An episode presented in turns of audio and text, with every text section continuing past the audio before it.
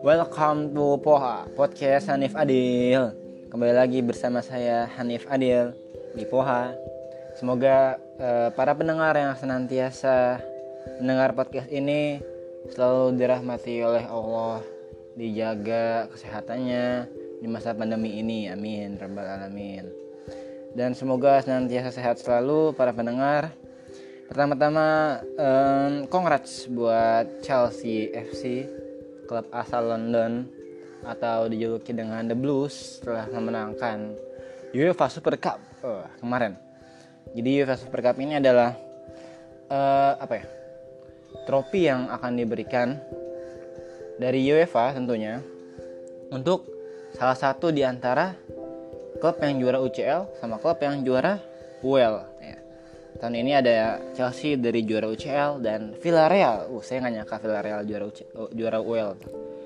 Ya, jadi kemarin kemarin pagi tepatnya ini hari jam 2 uh, match itu dilakukan. Dan jujur Chelsea mainnya bagus banget ya. Saya nonton full match karena saya fans Chelsea. Iya. Sampai akhirnya uh, gol dibuka dengan golnya Hakim Ziyech. Iya, Hakim Ziyech. Gol yang sangat sangat bagus bisa dibilang bagus hanya dengan pressing gitu tendangan pelan. Tapi tentunya ini uh, ada perannya ini uh, Werner dan Havertz. Karena Werner ini dia kan tugasnya buka ruang ya dan Havertz juga tuh dari kiri.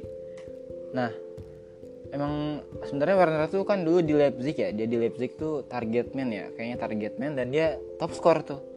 Jadi Lewandowski bawahnya pasti Werner terus tuh katanya nah entah entah kenapa di Chelsea jadi kayak gitu ya. Jadi kayak lawak gitu mainnya. Mungkin karena kerasnya lagi Inggris ya. Ya pokoknya kerja sama timnya bagus banget Chelsea. Dan itu asisnya Havertz gol pertama dari Ziyech. Pertamanya umpan umpan ini umpan jauh tuh dari Alonso Marcos Alonso sayap kirinya Chelsea. Akhirnya gol Ziyech dan di menit keberapa tuh?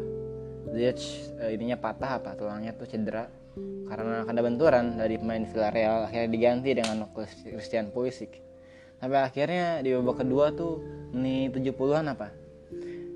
Uh, penyerangnya Villarreal nih saya paling serem sama ini nih si Gerard Moreno nih. Dia berapa kali shot on target terus dan sempat tuh sebelum golnya.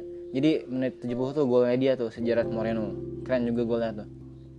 Sampai akhirnya perpanjangan waktu sampai 120 menit sampai extra time dua babak akhirnya penalti. Dan sebelum penalti ini Tuchel ternyata punya taktik yang bagus ya.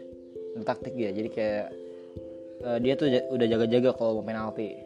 Ternyata Kepa yang dimasukin alias Kepa nih buat adu penalti. Kepa Ariza Balaga yang dulu pernah uh, yang dulu pernah gacor tuh bagus sih emang mainnya tapi sempat turun performanya. Akhirnya Chelsea beli Mendy untuk menggantikannya.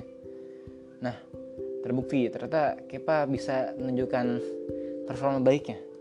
Ya karena Tuchel sendiri bilang sebenarnya Tuchel tuh udah rencanain bakal masukin Kepa sebagai kiper ketika penalti itu udah lama. Tapi baru sekarang nih terwujudkannya. Dan bener terbukti bahwa Kepa memang kalau penalti itu bagus ketimbang Mendy. Walaupun Mendy juga sangat bagus Mendy ya. Edward Mendy itu sangat bagus. Ya sampai akhirnya Kepa nge-save dua kali bayangin.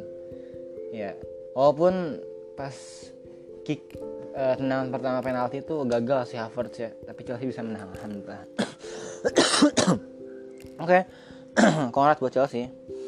Uh, di podcast kali ini saya mau tadabur bagaimana tujuan saya buat podcast di awal yaitu untuk berba terus kali berbagi ilmu. Jadi saya pengen hmm, kali ini pengen berbagi ilmu saya sedikit dari ilmu saya tentang tadabur kisah Nabi Musa. Oke, kisahnya dimulai dari setelah terjadi pembunuhan yang Nabi Musa alaihissalam lakukan di Mesir. Jadi Nabi Musa ini membunuh orang Kipti ya, sebagaimana kita tahu. Dan tentunya kisah ini terjadi sebelum Nabi Musa mendapatkan wahyu setelah mendapat informasi bahwa ia diincar oleh para polisi Mesir ya istilahnya polisi lah. Dia dia diincar dan akan dibunuh oleh oleh para polisi Mesir. Nabi Musa lari tuh keluar dari Mesir. Dengan tentunya dengan rasa takut dan tidak membawa bekal apa pun. Dia hanya membawa baju yang melekat di badannya saat itu. Uh, terus jadi dia ini meninggalkan segala kemewahan yang ia pakai. Kan Musa ini kan anak anak angkatnya Fir'aun ya. Jadi dia ini belum pernah keluar Mesir sekalipun. Jadi uh, pelarian kali ini nih ini adalah pertama kali ia keluar Mesir. Karena sebelumnya ia tinggal di atas kemewahan kemegahan kerajaan Fir'aun. Kan dia anak angkatnya. Bahkan anak kesayangan Fir'aun ya. Lalu ketika ia keluar dari Mesir Musa pun berdoa kepada Allah agar dilindungi dari orang-orang zalim di ayat 21 dari surat Al-Qasas. Qala rabbi najjini minal qaumi dzalimin. Lalu ya keluar keluar dari Mesir atas ketakutannya itu tadi yang karena ia karena ia diincar oleh oleh para polisi Mesir dan akan dibunuh. Lalu ya keluar. Ketika di tengah perjalanan ia berdoa lagi dia selanjutnya. Qala asa rabbi ayah dia nih sawa as-sabil. Dia berdoa agar diberi jalan oleh Allah. Karena di saat itu posisi Nabi Musa tidak mengetahui apa pun. Bahkan dia tuh pertama kalinya ya keluar Mesir saat itu. Itu pun ia lakukan sendirian. Maka ia pun memohon untuk diberikan jalan yang benar oleh Allah. Maka Allah pun membimbingnya menuju, menuju kota Madian. kota yang kota yang penuh padang pasir, sama seperti kota Arab pada umumnya. Tapi kota Madian ini mempunyai beberapa mata air.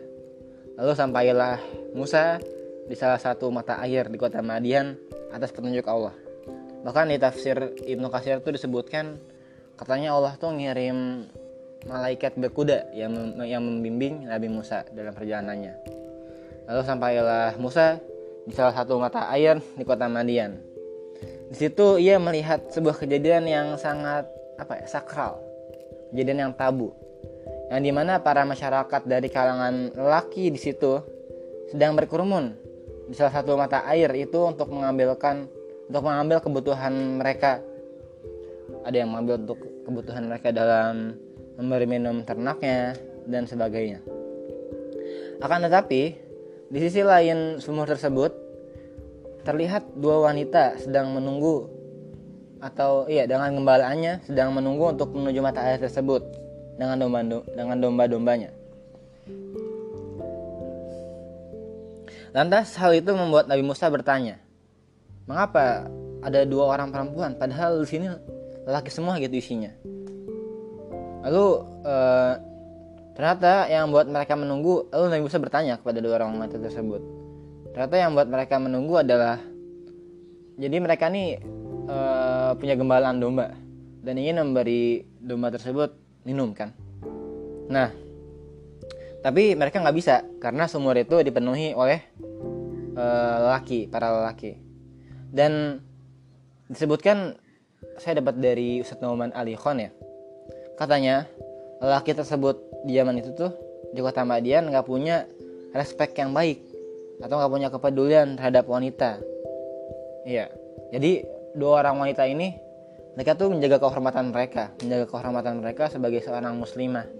Karena mereka takut dilecehkan oleh para lelaki yang sedang mengambil air di mata air tersebut. Karena tadi para lelaki tersebut tidak punya respect dan kepedulian terhadap wanita. Lantas hal itu memaksa kedua wanita tersebut untuk menunggu untuk menjaga jarak dengan para lelaki. Dan juga disebutkan bahwa ayah mereka berdua ini sudah tua. Iya, jadi dalam artian ayahnya ini nggak bisa e, ngebantuin untuk e, mengambil air di sumur tersebut. Jadi kan sebutin wa abuna syayyuhum kabir. Dia udah tua. Dan ada sebagian mufasir yang menyebutkan bahwa ayah dari Pak ayah dari dua wanita ini adalah Nabi Shu'aib. Ada juga menyebutkan pokoknya beda pendapat tuh di situ. Dan Nabi Musa ini langsung ini apa ya spontan gitu langsung spontan menolong kedua wanita tersebut dia melakukan apa yang mereka butuhkan. Jadi setelah para lelaki tersebut mengambil air, mereka menutupnya dengan batu yang sangat besar yang hanya bisa diangkat oleh 10 orang lelaki. Kan tapi Nabi Musa bisa mengangkatnya sendirian. Karena kita tahu Nabi Musa itu orangnya sangat apa ya, besar dan kuat ya. Dan dari sini ada beberapa uh, pelajaran yang bisa kita dapatkan. Yang pertama, jadi uh, pertama ini adalah adab Nabi Musa terhadap lawan jenis atau yang bukan mahram. Uh, Musa hanya berbicara sekedarnya jadi dia tuh hanya berbicara atau bertanya yang perlu-perlu aja gitu. E, Musa sangat menjaga. Dan juga perlu diketahui bahwa Nabi Musa ini tidak meminta imbalan maupun upah. Sedikit pun dari wanita itu. Walaupun ketika itu kondisi Musa sangat kritis sangat fakir. Ia sangat membutuhkan. Ya iyalah. Dia tuh kan cuma bawa baju doang kan di bajunya dia dari Mesir kemudian udah capek-capek itu jalan seharian mungkin mungkin beberapa hari bahkan. Dan ketika sampai sana ia malah menolong orang. Dan gak minta sedikit pun imbalan maupun upah. Dan yang perlu ditekankan ketika itu Musa alaihissalam gak punya apa-apa. Bahkan mungkin ia masih merasa letih dan takut atas kejadian sebelumnya akan tetapi di keadaan tersebut ia masih rela untuk menolong dan tidak berharap imbalan. Di sini kita bisa belajar bahwa pada saat menolong orang lain maupun itu sesusah, sesusah apa pun maupun uh, apa maksudnya maupun uh, walaupun walaupun kita menolong orang itu dalam kondisi kita susah jangan berharap uh, apa namanya jangan berharap imbalan dari orang yang yang kita tolong. Bahkan sekedar terima kasih pun. Jangan. Jadi kita menolong hanya berharap apresiasi dari Allah semata. Karena sesungguhnya apa yang Allah beri itu lebih baik daripada apa yang kita harapkan terhadap manusia. Begitu. Bahkan mungkin Allah tuh ngasih kita imbalannya lewat orang yang kita tolong tersebut. Entah itu terima kasih ataupun imbalan bahkan makanan atau sebagainya. Gitu dan Musa pun nggak tertarik dengan kedua dengan kedua perempuan tersebut. Ia tidak mengharapkan pertolongan dari mereka berdua. Jadi Musa tuh kayak nolong yaudah nolong selesai. Dia habis nolong Musa, uh, eh Musa habis menolong dua perempuan tersebut dia langsung langsung berteduh tuh disebutkan. Jadi Musa tuh tapi tapi nih tapi gini teman-teman. Musa tuh bisa aja minta minta imbalan atau upah atas jasanya. Ya iyalah uang dia udah nolongin perempuan tersebut dan ngangkatin batunya. Pada padahal dia sedang dalam keadaannya sangat capek gitu. Tapi Musa nggak ngakuin tersebut nggak minta imbalan. Bahkan dalam hatinya pun tidak terbesit sekalipun untuk berharap balasan maupun upah dari dua perempuan tersebut. Kok bisa demikian? Kita bisa mengetahui dari ayatnya yaitu fasaqalahuma thumma tawalla ila zilli fasaqalahuma jadi Nabi Musa menolong.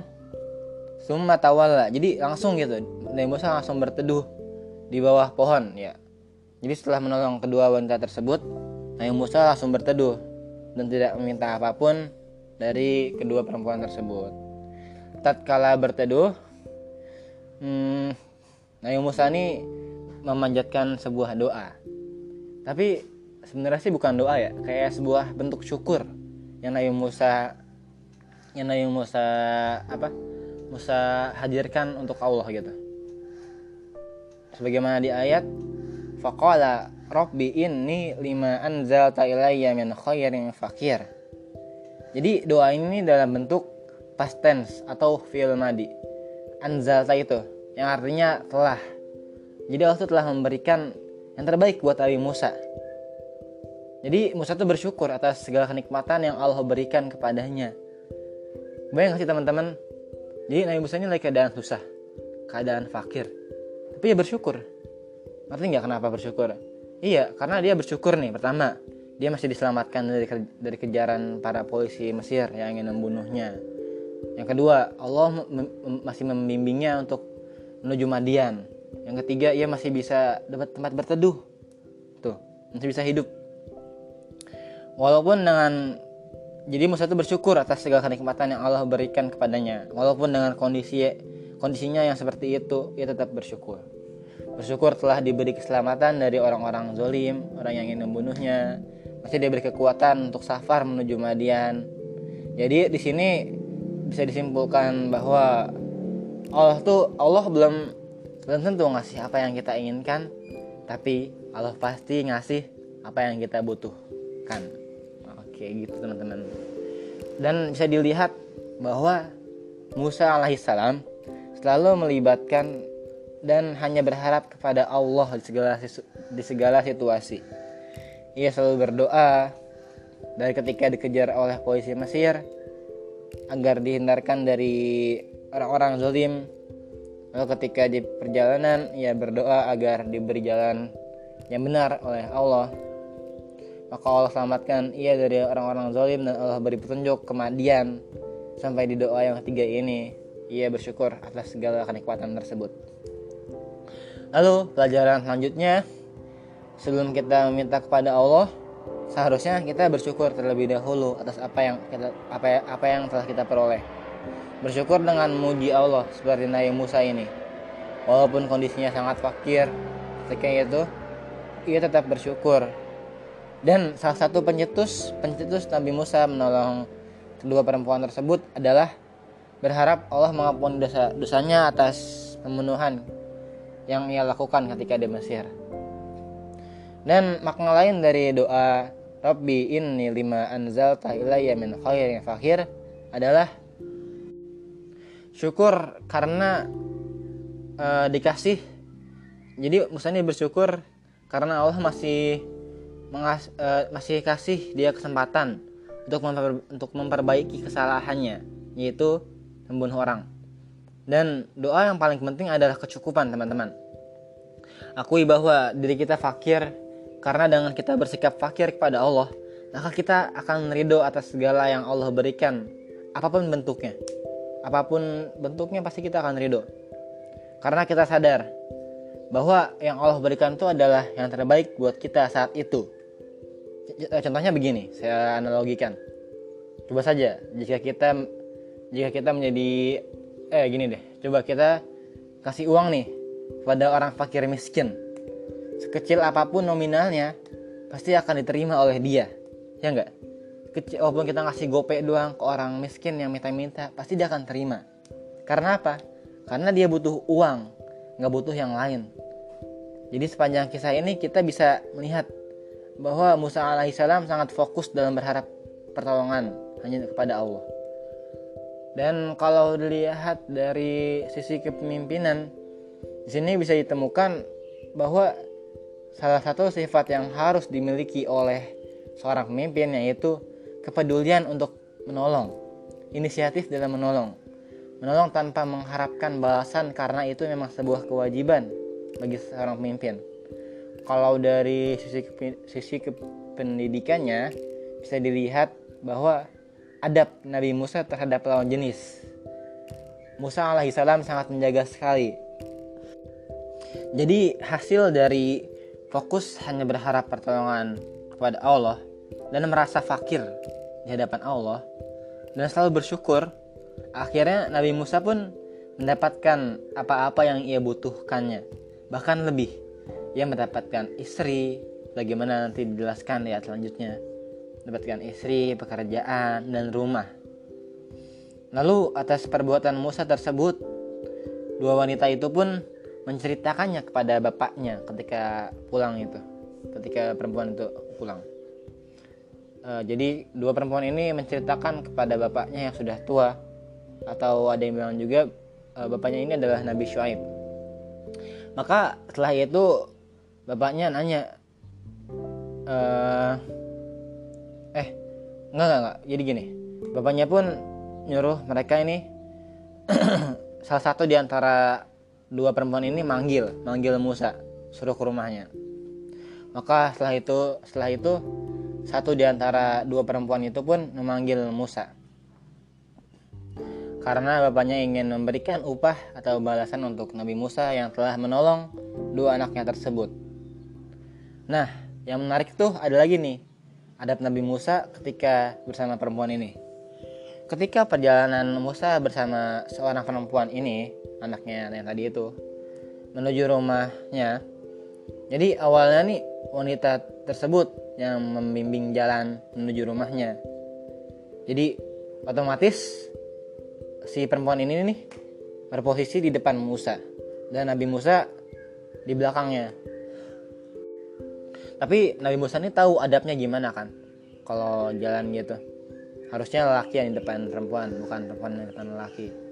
Demi jadi demi menghindari fitnah dan menjaga kehormatan perempuan tersebut dan Nabi Musa, Musa pun meminta ia bertukar posisi.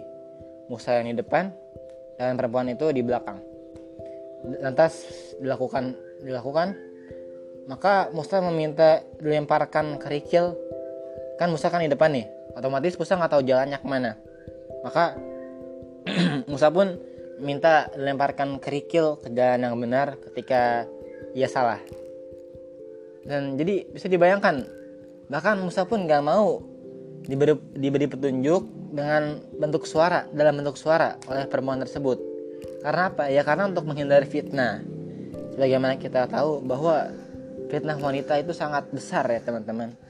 Dan seterusnya sampai ia sampai di rumah dan singkat dan singkatnya sampai salah satu perempuan tersebut meminta Musa untuk dipekerjakan oleh bapaknya untuk menggembala karena dengan alasan Musa adalah orang yang kuat lagi amanah. Lalu, mengapa wanita itu bisa menyimpulkan atau mendefinisikan Musa itu orang yang kuat lagi amanah, al amin. Padahal waktu uh, waktu kedua perempuan ini bertemu dengan Musa nggak lama ya kan, singkat banget tuh. Maka mungkin nggak nyampe sehari. Ya sangat singkat. Bahkan belum kenalan antara wanita dengan Musa alaihissalam ini. Jadi kalau saya baca nih di tafsir Ibnu Kasir, yang pertama, eh, perempuan tersebut bisa menyimpulkan bahwa Musa itu al atau orang yang kuat. Alasannya adalah alasannya adalah ketika Musa membantu dua wanita itu untuk mengambil air di sumur. Ketika itu sumurnya tertutup dengan batu besar, ya kan? Batu besar yang hanya bisa diangkat oleh 10 orang lelaki. Tapi Musa hanya mengangkatnya dengan angkatnya sendirian. Bayangkan betapa kuatnya Musa begitu. Yang kedua ada al-amin atau orang yang amanah. Yang ini alasannya karena adab Musa yang sangat menghormati wanita, guys. Dari awal Musa menolong dua wanita tersebut. Saat itu ia sampai sebagaimana kisahnya tadi, ketika ia sampai di salah satu sumur mandian, dia melihat sebuah kejanggalan yaitu dua wanita yang sedang menunggu di sisi lain sumur tersebut karena sumur itu dipenuhi atau dikerumuni oleh para lelaki. Maka Musa menolongnya dengan respek dan spontan. Di sini Musa pun Musa punya rasa kepedulian yang tinggi terhadap wanita. Dan dan saat ia bertanya kepada dua wanita itu pun ia benar-benar menjaga jarak karena bukan mahram. Yang dimaksud yang dimaksud dengan jaga jarak di sini adalah Musa bertanya seadanya. Nggak ngobrol macem-macem ya. Bahkan se bahkan se setelah selesai nolongin kedua wanita tersebut Nabi Musa langsung berteduh. Nggak ngomong nggak ngomong apa, apa lagi tuh. Jadi setelah ia selesai menolong Musa langsung berteduh di bawah pohon jadi benar-benar nggak kayak nih udah aku tolongin nih ya. Oh iya makasih gitu. Nggak nggak kayak gitu. Jadi benar-benar udah Nabi Musa gak ngelihat bahkan gak tertarik untuk ngobrol dengan kedua perempuan tersebut. Nah, terus ada lagi yang ketika perjalanan Musa bersama satu orang di antara dua perempuan tersebut menuju rumahnya. Sebagaimana tadi kisahnya jadi awalnya perempuan tersebut berada di depan Nabi Musa dan Nabi Musa di belakangnya karena yang tahu jalan perempuan tersebut dan Nabi menghindari fitnah dan menjaga kehormatan perempuan tersebut, Nabi Musa pun meminta ia bertukar posisi. Musa yang di depan dan dan perempuan itu di belakang. Musa pun meminta dilemparkan kerikil ke jalan yang benar ketika salah dan ia tidak mau diberi petunjuk dalam bentuk dalam bentuk suara dan demi ini ini semua dilakukan Musa demi menghindari fitnah fitnah perempuan dan itu dia teman-teman kisah Musa alaihissalam yang saya dapatkan dari tadabur saya di surat Al-Qasas ayat 21 tadi sampai ayat berapa? 25 ya. Mungkin sekian teman-teman. Semoga bisa diambil pelajaran dari tadabur kali ini, dari podcast kali ini. Kurang lebihnya mohon maaf. Dan jika ada yang ingin apa? Memberi masukan atau kritik bisa langsung saja menghubungi, menghubungi saya lewat DM Instagram di @alghazalirosano. uh, sekian dari saya. Wabil Taufik ya. Oke, sampai jumpa di podcast selanjutnya.